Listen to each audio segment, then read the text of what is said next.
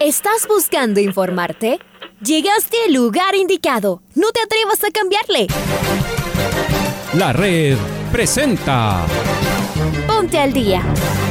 Información deportiva al instante sobre la actualidad de los equipos ecuatorianos muchos goles y el drama que tanto disfrutamos. Los albos se pusieron en ventaja con doblete de Adolfo Muñoz. La Libertadores Femenina cuenta con sus 16 equipos. Con la conducción de los periodistas de la red, Raúl el Profe Chávez y Andrés del Pichón Villamarín. Mucha información que contarles aquí en 102.1 FM. El microciclo de la selección que arranca el día de hoy. Ponte al día. La red. Bienvenidos.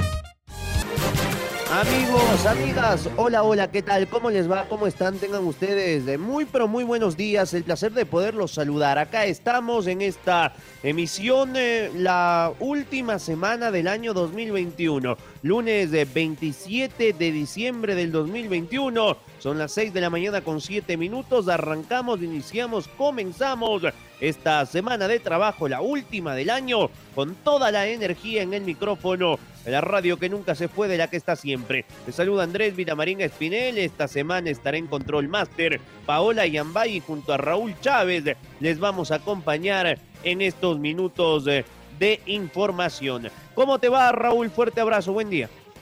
¿Qué tal, Andrés? ¿Qué tal, amigos, amigas? Un fuerte abrazo para ustedes. Bienvenidas, bienvenidos al Noticiero al Día en su primera edición en este lunes 27 de diciembre. Arrancamos de inmediato con los titulares. Aucas ya suma ocho nuevos refuerzos para la próxima temporada. Varios ecuatorianos están nominados al once ideal de América. Liga Deportiva Universitaria comienza el 4 de enero su pretemporada. Preocupación en la directiva Camarata por la deuda de Gol TV. En la Federación Ecuatoriana de Fútbol tienen claro ya el calendario del próximo año. Ángel Mena nuevamente ingresó en el mejor 11 de la temporada del fútbol mexicano. El árbitro Jesús Valenzuela fue reconocido como el mejor juez en la Conmebol durante el presente 2021. Jacqueline Factos hizo un repaso de su año y diagrama lo que se presentará en el 2022.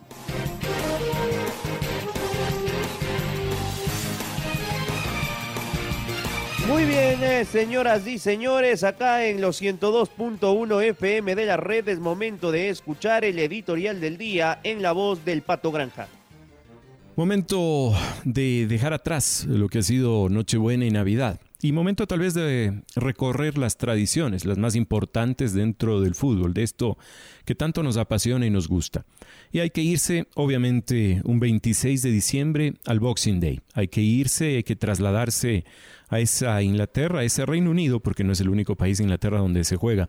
Pero la tradición está ahí, ¿no? Una fecha con tres partidos pendientes y con seis que sí se realizaron en medio de un momento difícil, con pandemia, con otra ola de COVID y con muchas restricciones. Momento de refrescar esa tradición post-Navidad que nos deja el fútbol, esto que tanto nos gusta. En otra fecha de Inglaterra con muchísimos goles, ¿no? Con un enorme caudal y esfuerzo de jugadores actuando mientras el resto del mundo para y descansa. Parte de la tradición, parte de lo que nos jugamos cada día y parte de lo que el acero de un país, de una historia, de un torneo debe de guardar. Hoy le dedicamos este editorial al Boxing Day, a esa tradición futbolera que nace eh, modernamente como lo conocemos al fútbol en Inglaterra y que hoy nos traslada justamente allá, sin importar los protagonistas, sin importar los resultados, la tradición de esto que tanto queremos, que tanto nos ata, que tanta pasión levanta. El Boxing Day, el fútbol, todo esto que nos gusta en la época post-Navidad.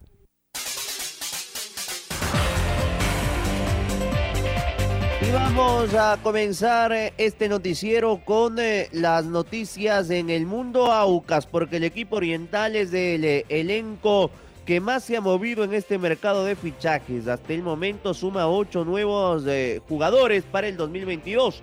Nuestra compañera Maite Montalvo nos cuenta más detalles. Maite, ¿cómo te va? ¿Qué tal Andrés y Raúl? Un fuerte abrazo para ustedes, deseando también a nuestros queridos oyentes unas felices festividades, esta que es la última semana de nuestro año. Comentarles cómo se está moviendo de igual manera este mercado de fichajes que no ha parado a pesar de la Navidad, de la Nochebuena. Algunos equipos se pusieron creativos con la Navidad y con los regalos, como por ejemplo Aucas, que es el equipo quiteño de nuestra provincia de Pichincha que tiene más contrataciones, ocho en total, y durante estas festividades pues anunció que el jugador Daniel Segura es su nueva incorporación. Lo anunció de manera oficial a través de su cuenta de Twitter. Este es un futbolista de 22 años quien vistió la camiseta de equipos como el Mushukruna, el Puebla FC y llega al conjunto oriental para la próxima temporada 2022.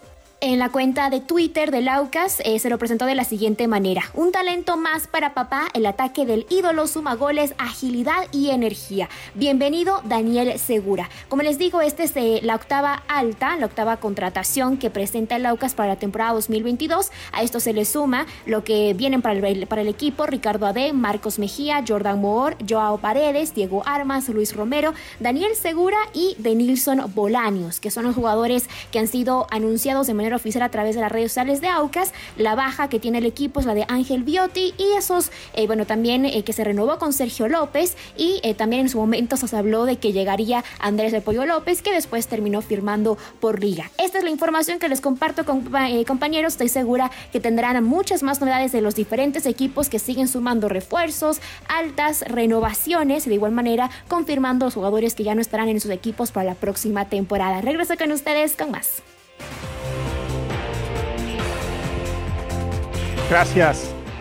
Gracias, Maite. Y vamos a hablar de Liga Deportiva Universitaria, que intenta cerrar contratos durante este mercado de pases previo al inicio de la pretemporada, que está prevista para iniciar con chequeos médicos durante la primera semana de enero.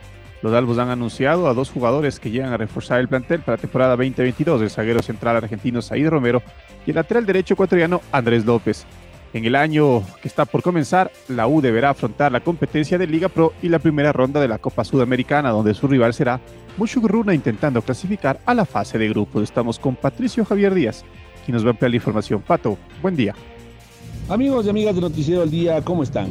Liga Deportiva Universitaria intenta cerrar nuevas contrataciones durante esta semana y previo al inicio de la pretemporada que tiene planificado se realizará desde los primeros días del mes de enero, comenzando con los chequeos médicos regulares tanto a los jugadores de la plantilla 2021 como a los refuerzos que ha confirmado hasta la actualidad, que son Zair Romero, el zaguero central argentino de 22 años, y Andrés Romero, eh, y Andrés El Pollo López, jugador de Universidad Católica hasta la temporada anterior, que con 28 años llega a hacerse cargo de la punta derecha en la defensa de Liga Deportiva Universitaria.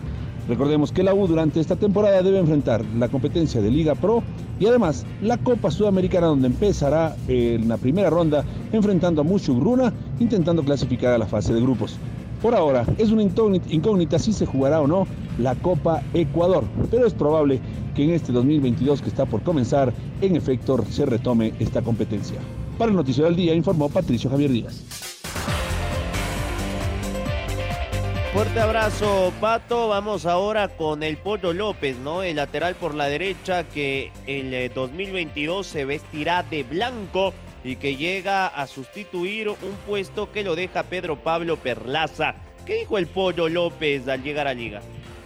Yo tenía un año más de contrato en el club, hablé con el presidente hace un par de meses cuando, cuando comenzó todo, bueno, que fue público algunos problemas que atravesaba el club en lo económico y, y yo le dije que si tenía que dar la mano y todo que sea por el bien del club, me tocaba arriesgar y, y se iba hablando, eh, se iba conversando y, bueno, se llegó a un acuerdo. Lo de liga, le agradezco públicamente a, a Picho Escalada, fue el que hizo el contacto, él fue el que me manejó este tema y, bueno, lastimosamente él, ahora que se cierra todo, él, está por Argentina, pero como tú dices, había, había por ahí rumores o interesados eh, y fue públicamente lo de Independiente. No se llegó a un acuerdo, bueno, no, no se pudo dar porque lo que había entendido es que si se daba la venta de Hurtado se podía se podía dar algo a mitad de año y cuando Hurtado estaba creo avanzada las negociaciones para el Galatasaray se cayó así que estaba tranquilo Eh, hablé con el profe Paiva, él me había preguntado cómo está la situación y yo le había comentado. Así que en los últimos días, créeme que estaba de vacaciones y se dio todo, todo lo de liga. Incluso me había, Pichu me había preguntado cuándo regreso al país, pero yo volví a Cuenca para venir a mi pueblo. Así que en ese transcurso de estos últimos días que, me tocaba volver, él me dio la noticia de que estaba todo arreglado y, y él había arreglado también la salida con Católica.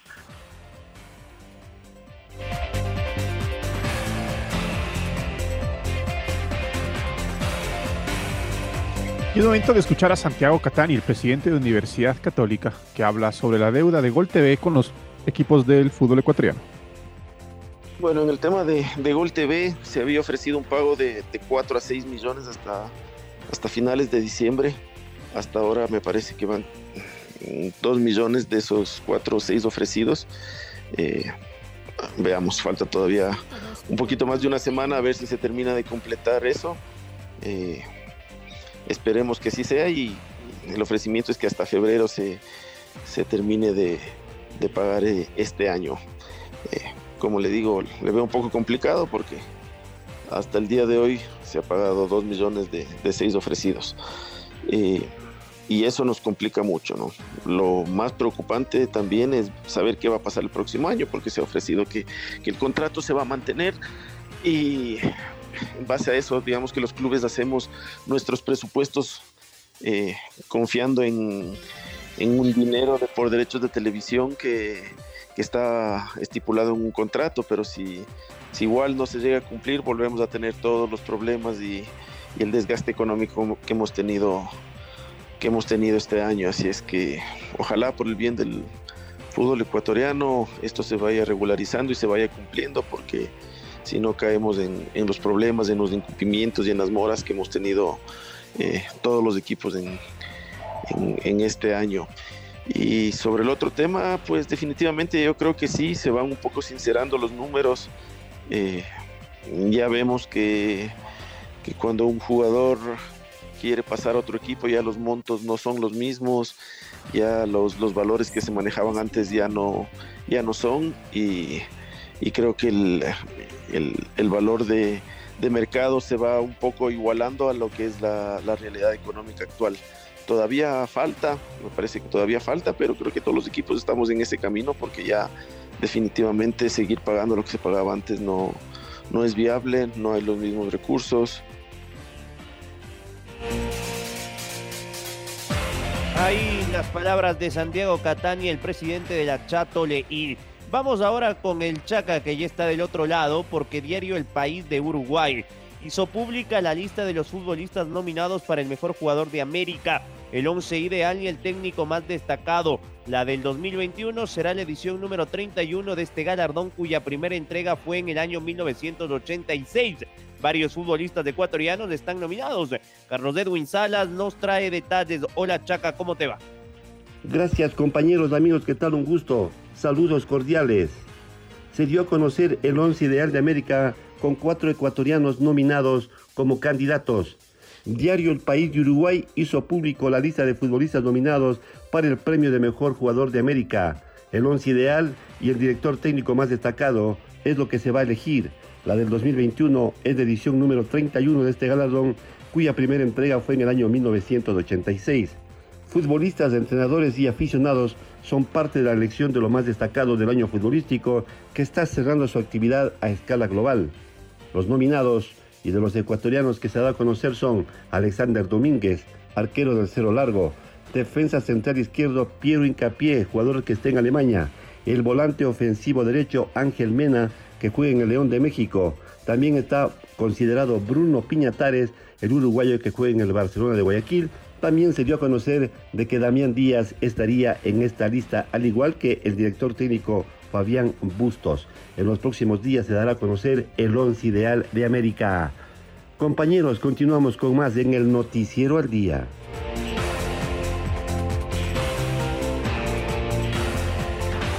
Gracias, gracias Carlos Edwin por tu información. Y es momento de escuchar a Francisco Egas, el presidente de la Federación Ecuatoriana de Fútbol se refiere sobre el calendario que tendrá la federación el próximo año. Vamos a vivir un mundial atípico, ¿no? Un mundial atípico porque se va a jugar en una fecha en la que no hay una costumbre de jugarlo. Eh, estamos hablando del 20, 21 de noviembre al 18 de diciembre. Eh, lo que estipula hoy el calendario internacional son eh, cuatro fechas previas, cuatro fechas FIFA, cuatro periodos FIFA eh, previo a la realización del Campeonato del Mundo. dos de ellos están ya tomados por las fechas eliminatorias, que son la fecha de enero, 27 de enero, primero de febrero. Nosotros enfrentamos a Brasil y a Perú.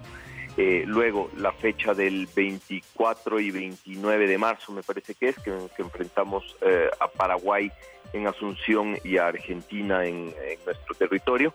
Eh, y luego hay una fecha larga, eh, que son 14 o 15 días me parece, eh, en junio, donde está también pensado por la FIFA la realización del repechaje. Ustedes saben que ha cambiado la modalidad de, repechaje. Ahora se jugará a partido único en una sola sede, que seguramente va a ser la misma Qatar. Se juegan dos partidos de eliminación simple, ¿no? A un partido entre el equipo de Conmebol y el equipo de Asia eh, y el otro entre el equipo de CONCACAF y el equipo de Oceanía. Eh, esto para los equipos clasificados a, repechaje va a tomar una buena parte de, esa fecha de junio, eh, sobre todo por lo largo y lo complicado de un viaje a Qatar. y luego tenemos otra fecha FIFA en septiembre. septiembre una fecha doble, una fecha normal. Las que ya no hay son las fechas de octubre y de noviembre, que es las que siempre hay en, los años de no mundial. Eh, y en el mundial me parece que hay unos días de anticipación, no sabemos exactamente todavía cuántos.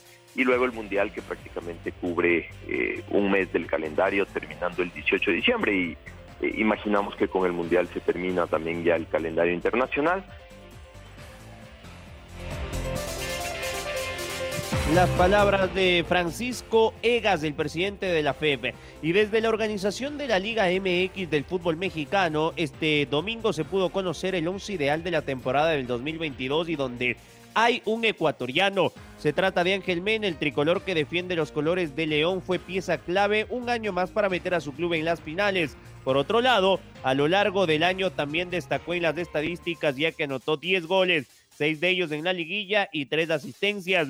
Camilo Vargas, Diego Barbosa, Anderson Santamaría, William Tecillos, eh, Reyes, eh, Aldo Rocha, Eric Lira, Ángel Mena, Diego Valdés, eh, Julio Furch y Nicolás López. Fue el once de la temporada, teniendo como técnico al DT del campeón del Atlas, a Diego Coca.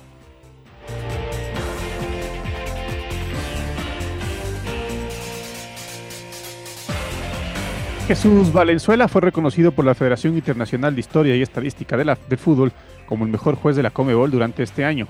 Valenzuela estuvo presente en 45 partidos nacionales e internacionales en eventos tanto de clubes como de selecciones. Estamos con Marco Fuentes y nos da la información. Marco, buen día.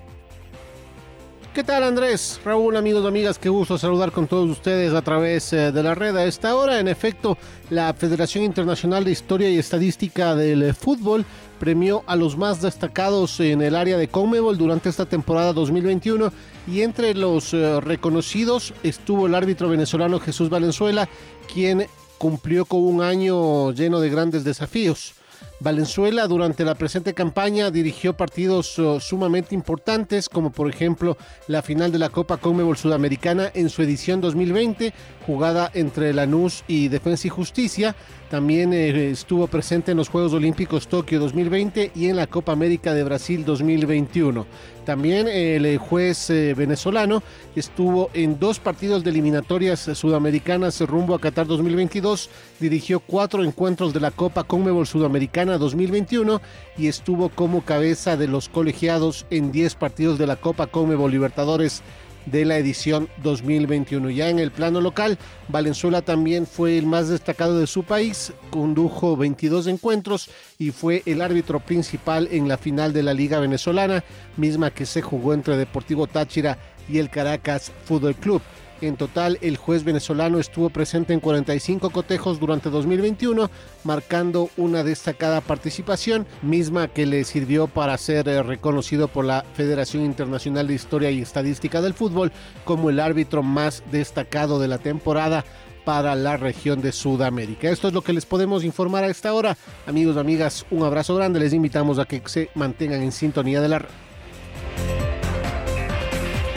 Fuerte abrazo, Marquito. Cerrando este noticiero, presentamos el gol del recuerdo. El gol del recuerdo. La El 27 de diciembre de 1998, Liga recibió al Emelec por la final de vuelta del torneo en el Rodrigo Paz Delgado. Los albos se impusieron 7 a 0 y se coronaron por quinta vez campeones del fútbol ecuatoriano. Recordemos del segundo tanto de la U, obra de Ulises de la Cruz con los relatos de Pancho Moreno y los comentarios de Julio Lazo. Vamos a ver la pelota, el encargado de reiniciar las acciones es el jugador Rojas. Ataca este dominando el balón, entregando a Ulises de la Cruz. Combina con González. Pasa la pelota para Nixon Carcelén. Se va Alex de con el balón dominado. Logra entregar otra vez a Nixon Carcelén. Engaña bien, se va Nixon Carcelén. Mete la bola para Eduardo Hurtado. Pelota arriba. Entra Morales. Se va Morales por izquierda. Va a tirar un centro. Ahí está con la pelota dominada. Viene el centro. ¡Gol, Ulises!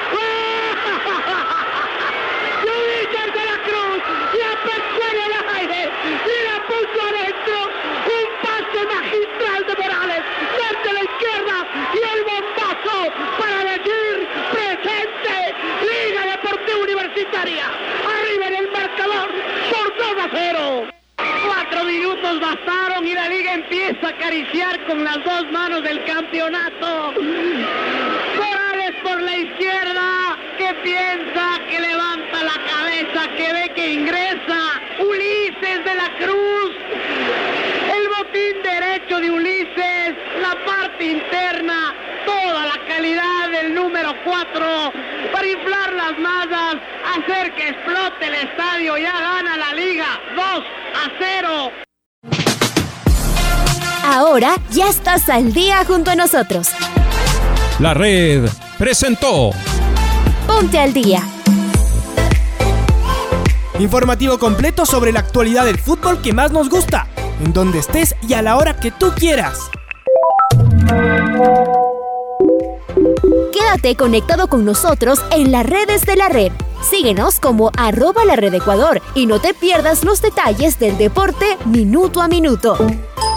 Escúchanos en vivo en TuneIn y en los 102.1 FM en Quito. ¡Te esperamos!